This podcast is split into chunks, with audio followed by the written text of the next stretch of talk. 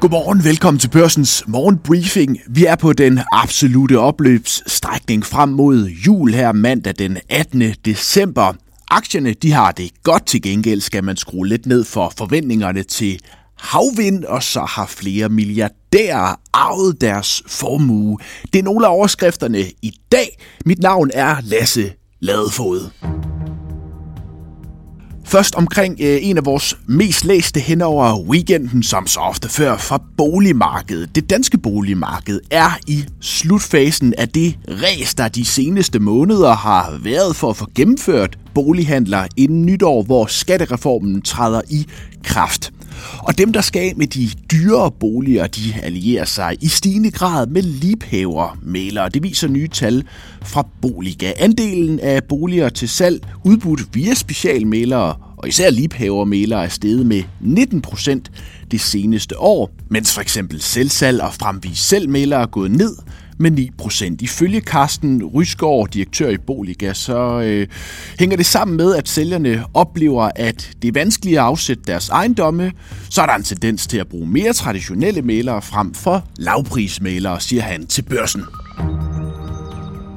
Det er blevet omtalt som en indtægtskilde på størrelse med den norske oliefond og et eksporteventyr, der bidrager til det danske velfærd. Forhåbningerne til, hvad den danske stat kan tjene på havbunden, som man sætter til rådighed for vindmøller, har været tårnhøje de seneste år.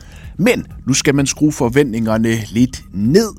Så lyder det fra klima- og energiminister i tophistorien i børsen i dag. Forudsætningerne de er nemlig ændret siden Folketinget i foråret blev enige om Danmarks historiens største udbud af havvind. For eksempel er renterne steget, forsyningskæderne er presset, og priserne på komp- komponenter til møllerne er røget til værs. Det vil også få en betydning for, hvor mange indtægter staten kan få for de op mod 14 gigawatt, man vil udbyde. Lars Ågaard, energiminister, siger, at risikovilligheden fra de private er ikke så høj. Det vil sige, at noget af den indtjening, som vi håbede på, vi skulle få ved havvind. Det er ikke sikkert, at det ser lige så gunstigt ud, siger han til børsen. Kina og USA fører lige nu en ganske aggressiv industripolitik med masser af statsstøtte, ikke mindst til den grønne industri. Og hvis ikke Europa herunder Danmark snart finder et modsvar, ja, så risikerer man, at det går hårdt ud over konkurrenceevnen og også arbejdspladser her på kontinentet. Det siger flere topchefer til Finans på baggrund af en analyse fra DI.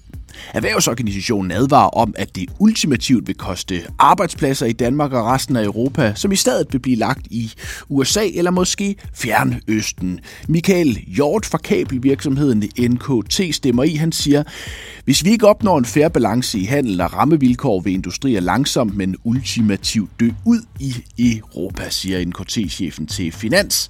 Han siger, at man lige nu overvejer grundigt om investeringer fremadrettet skal ligge i Europa eller udenfor. Til et kig på forsiden af Berlingske Business, den præges også af en analyse fra Dansk Industri, som sætter spørgsmålstegn ved en af de helt centrale elementer i regeringens økonomiske 2030-plan, nemlig at arbejdsudbuddet skal stige med 45.000 personer frem mod 2030.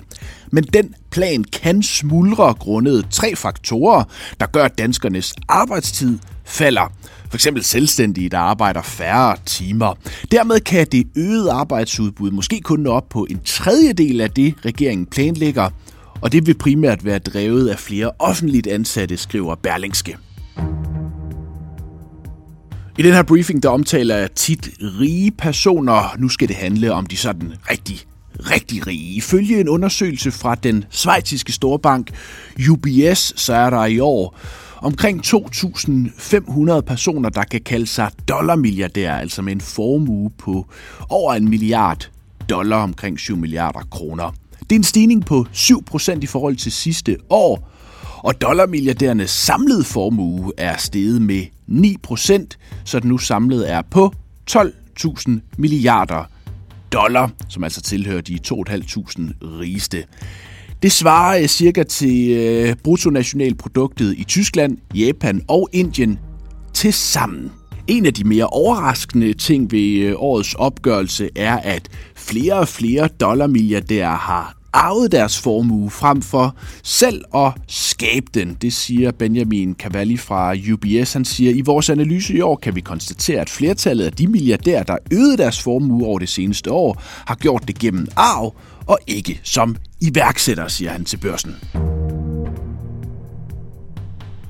Internationale finansmedier har lige nu fokus på det stærke aktieår, som øh, 2023 øh, ret overraskende for mange står til at blive. Og igen i år er det øh, Big Tech, de store tech-selskaber, der har drevet opturen på aktiemarkedet, efter at de ellers havde et rigtig svært 2022.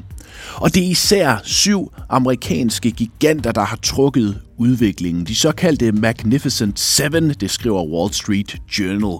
Det drejer sig om øh, Apple, Microsoft, Alphabet, Amazon, Nvidia, Tesla og Meta, altså selskabet bag Facebook.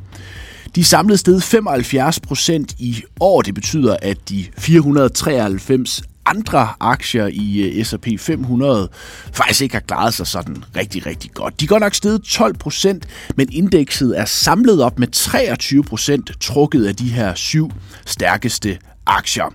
De her Magnificent 7 står nu for øh, omkring 30 procent af S&P 500's samlede værdi, det skriver Wall Street Journal på baggrund af en analyse fra Goldman Sachs. Og vi er altså gået ind i de sidste par aktieuger frem mod nytår. Der kan altid ske spændende ting, når investorer skal ud og nå at købe og sælge inden årets udgang, for eksempel af skattemæssige årsager. Men lige nu ser øh, stemningen god ud. I fredags der var der øh, små plusser i både Europa og øh, USA, efter en hektisk centralbankuge, hvor vi fik nye signaler om den globale pengepolitik og signaler fra USA om, at der kan komme rentenedsættelser næste år. I øh, Danmark, der tog Mærsk Teten shipping-aktien steg næsten 8%, C25 øh, steg samlet 0,3 procent. I denne uge, der skal vi se, om julerallyet kan holde dampen oppe i løbet af november og december, er S&P i USA næsten op med 15 procent og er nu tæt på rekordniveauer. Vi slutter med klima i den nyeste udgave af podcasten Korridon og K. Kan du blive klogere på den aftale, der landede ved COP28 i Dubai forleden? Det endte som bekendt med en øh, aftale, der både har fået ris og ros. Det er for eksempel ikke en juridisk bindende aftale, men dog har man store lande med som Kina, Indien og de olieproducerende lande. Udenrigsredaktør Hakon Redder, han mener, at der i de afgørende timer i Dubai var tale om en øh, kamp mellem det såkaldt gode og onde. Her uddyber han over for øh, chefredaktør Bjarne Køjderen. De gode mod de onde, hvem er så de gode? Er det, er det, altså, taler vi om er det demokratier mod ikke-demokratier? Er det olieproducerende lande mod ikke-olieproducerende lande? Eller, eller hvor, jamen, du, jamen, hvor, du, hvor står stængerne? Jamen, du riser det jo så, så fint op der. Øh, og så kan man sige, at de onde blev så gode, fordi mm. de har så også sagt ja. Mm. Altså alle de store olieproducenter, det er ikke bare i Mellemøsten, det er også de andre lande, det er også Nigeria, det er også de store hen i Sydafrika, øh, slået i Sydamerika, er, er også med på det. Mm. Men så må jeg bare vende tilbage til det, jeg sagde i begyndelsen. Er der noget, der forhindrer dem i at pumpe mere? Altså verden mm. for det her topmøde vil investere 150 milliarder mm. dollar over de kommende fem år i at pumpe mere olie og gas. Mm alene hans merproduktion overstiger langt, hvad vi planlægger at spare frem til 2030 i, mm. i CO2-udledning herhjemme. Mm. Øh, og som der var en, der sagde også, det her, det er, det er en sejr for de øh, onde i øjne, de olieproducerende lande, fordi det ser ud som om, at de, har, de er kommet med en indrømmelse, men det har de slet ikke. Mm. At du kan blive meget klogere på intense klimaforhandlinger, om det kommer til at batte noget i podcasten Korridoren og Co. Tak fordi du lyttede til ugens første briefing. Husk at abonnere der, hvor du følger med. Smid os gerne i den anmeldelse. Vi er tilbage igen i morgen. Ha' en rigtig god dag.